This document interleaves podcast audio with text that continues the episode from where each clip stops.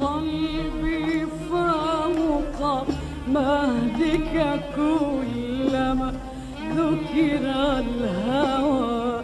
صلى عليك وسلم. نم فالملائك عينها يقضى. فذا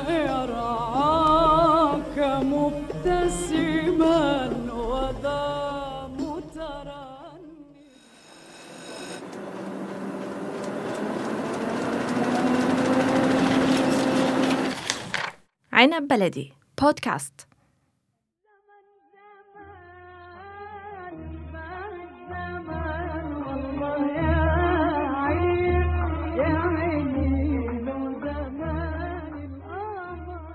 في حفلة غنائية في مدينة حلب. تقف ألكسندرا الفتاة اللبنانية أمام الناس وتغني بعض الموشحات. غنت لأم كلثوم ولعبد الوهاب وغنت بعض القدود الحلبية أيضاً. يوسف وهبي المنتج والمخرج السينمائي المصري. دخل إلى الحفل. إذ كان ضمن جولته في بلاد الشام كان في تلك الفترة يحضر لفيلم مصري جديد. سمع ألكسندرا وهي تغني ورأى فيها جمالا محببا للقلب فناداها وسألها عن الأغاني التي تعرفها. وطلب منها أن تغني له شيئا مما تحفظه. ففعلت وغنت مقطعا من أغنية لأم كلثوم فسألها بجدية إن كانت ترغب بالذهاب إلى مصر أو ترغب بالدخول في عالم السينما. فصرخت فرحا وكادت ترقص. وقالت له أنا أريد ذلك بشدة. فطلب منها تجهيز نفسها لتذهب معه. ومن هنا تبدأ حكاية الكسندرا مع السينما المصرية.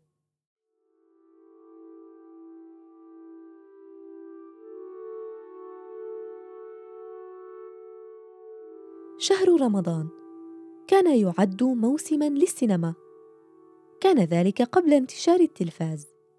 خلال هذا الشهر يلتقي الفنانون يسهرون ويتبادلون الأحاديث بمواضيع مختلفة.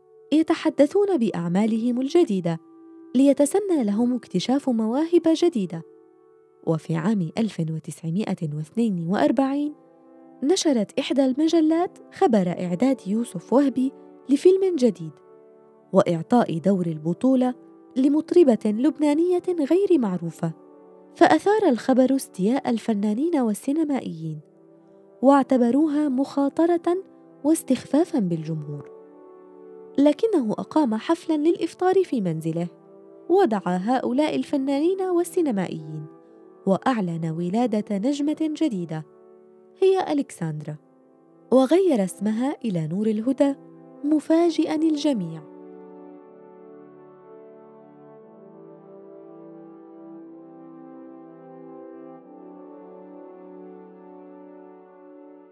بدأ تصوير فيلم جوهرة. كانت نور الهدى خائفة. تقف أمام ممثلين كبار واسمهم معروف في الوسط. كانت مرتبكة فقرر يوسف وهبي أن يلعب لعبة على نور الهدى. فقال لها إن هذا الذي نصوره الآن هو بروفا أي تصوير تجريبي. فترتاح هي قليلا وتستطيع أن تمثل وهي مطمئنة. قالت نور الهدى فيما بعد إن أكثر اللقطات من فيلم جوهرة كانت تظن أنها تجريبية بينما كان يوسف وهبي يصور فعلا واستخدمها في الفيلم. لكن خوفها بدأ يتلاشى في الأفلام الأخرى. جاء فيلم برلنتي بعد جوهرة وكانت متقدمة بشكل واضح. كانت نور الهدى أكثر ثقة بنفسها ثم تلاحقت أفلامها فمثلت مع الفنان محمد عبد الوهاب في فيلم لست ملاكا. وغنت معه أيضا. كما مثلت في بعض الأفلام التي أظهرت شخصية نور الهدى المرحة وخفيفة الظل.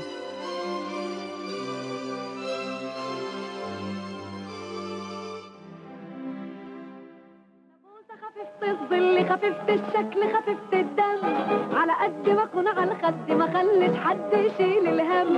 أنا بوسه خفيفه الشكل خفيفه الدم. على قد ما اكون على الخد ما خليش حد يشيل الهم. أنا بوسة يا حلاوه بوسه أنا بوسة مني ينده ينده بوسة. أهلا وسهلا بكم. لماذا لا تجلسون؟ تفضلوا تفضلوا.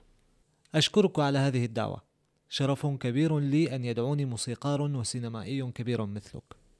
أنا من يجب أن يشكرك وابنتك نور الهدى على قبول هذه الدعوة ابنتك أصبحت نجمة ومتعة قضاء الوقت مع شخصين مثلكما لا تفوت حين دعوتني لتناول العشاء في بيتك مع أبي لم أصدق قلت في نفسي هل يعقل؟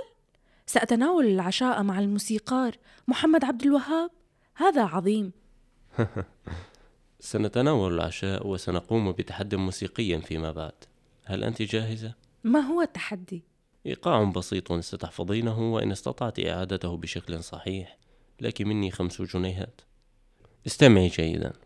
شبكوني ونسيوني أوام وفتوني ولا حتى سلام.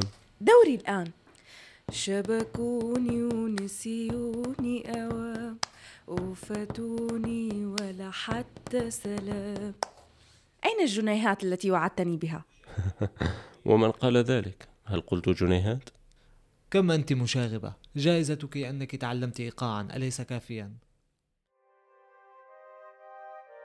ألكسندرا بدران أو نور الهدى ولدت في مدينة مرسين التركية والدها كان يفعل كل ما بوسعه لتتعلم الغناء خاصة حين اكتشف موهبتها وسمع صوتها حين غنت في حفل للمدرسة ثم صارت تغني في حفلات خاصة حتى أطلق عليها الناس لقب أم كلثوم لبنان.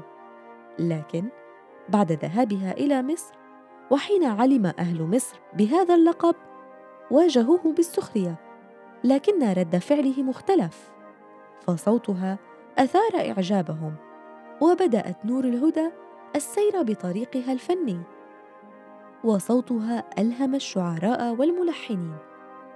فأقبلوا إليها للعمل معها. فعملت مع فنانين معروفين كفريد الأطرش ومحمد فوزي وغيرهم الكثير من أسماء الفن الكبيرة. وأعجب بها المصريون وبإحساسها حين غنت مدائح نبوية للنبي محمد صلى الله عليه وسلم.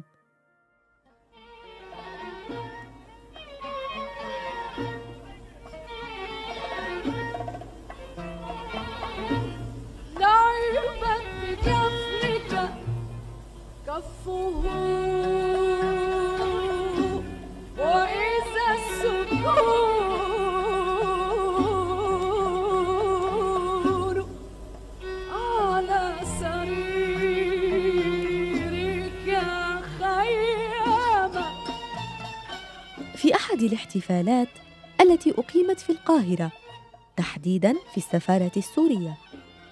وقفت نور الهدى على المسرح. وبدأت تغني. كان الملك فاروق حاكم مصر حينها قد طرب بصوتها وأعجب بطريقة غنائها. وهذه الحفلة كانت سبيلاً تعرفت من خلاله على الملك فاروق. لكن كل هذا النجاح لم يقف بوجه مصيرها. المصير الذي جعلها تتوقف فيما بعد عن الغناء تماما.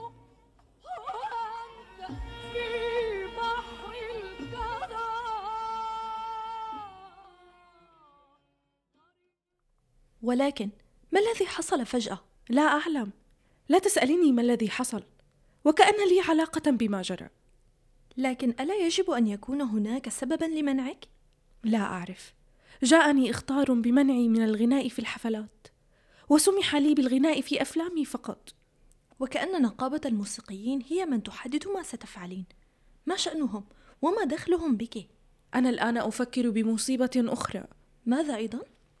المال الذي أتقاضاه مقابل حفلاتي كنت أسد من خلاله نفقاتي والآن الآن صار الأمر أكثر صعوبة؟ ولا أعتقد أن هذه المشكلة ستحل.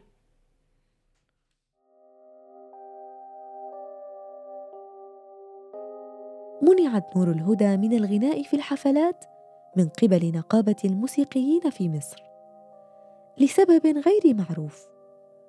وبعد عدة محاولات من معرفة السبب وحل تلك المشكلة لم تتمكن نور الهدى من العودة إلى الغناء في الحفلات. فما كان منها إلا أن اعتزلت الغناء تماما وعادت إلى لبنان في خمسينيات القرن الماضي وتوقفت عن التمثيل أيضا.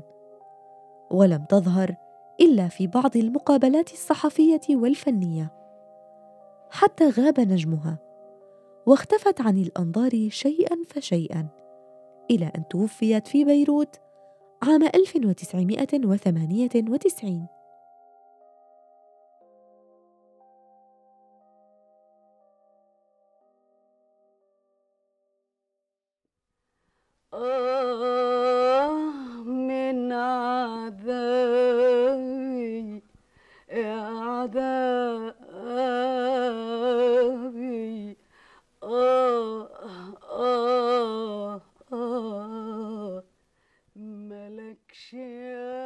استمعتم إلى بودكاست نساء من عنب بلدي. أعددت هذه الحلقة وقدمتها. أنا سكينة المهدي. نحن موجودون على Apple Podcast، Google Podcast و SoundCloud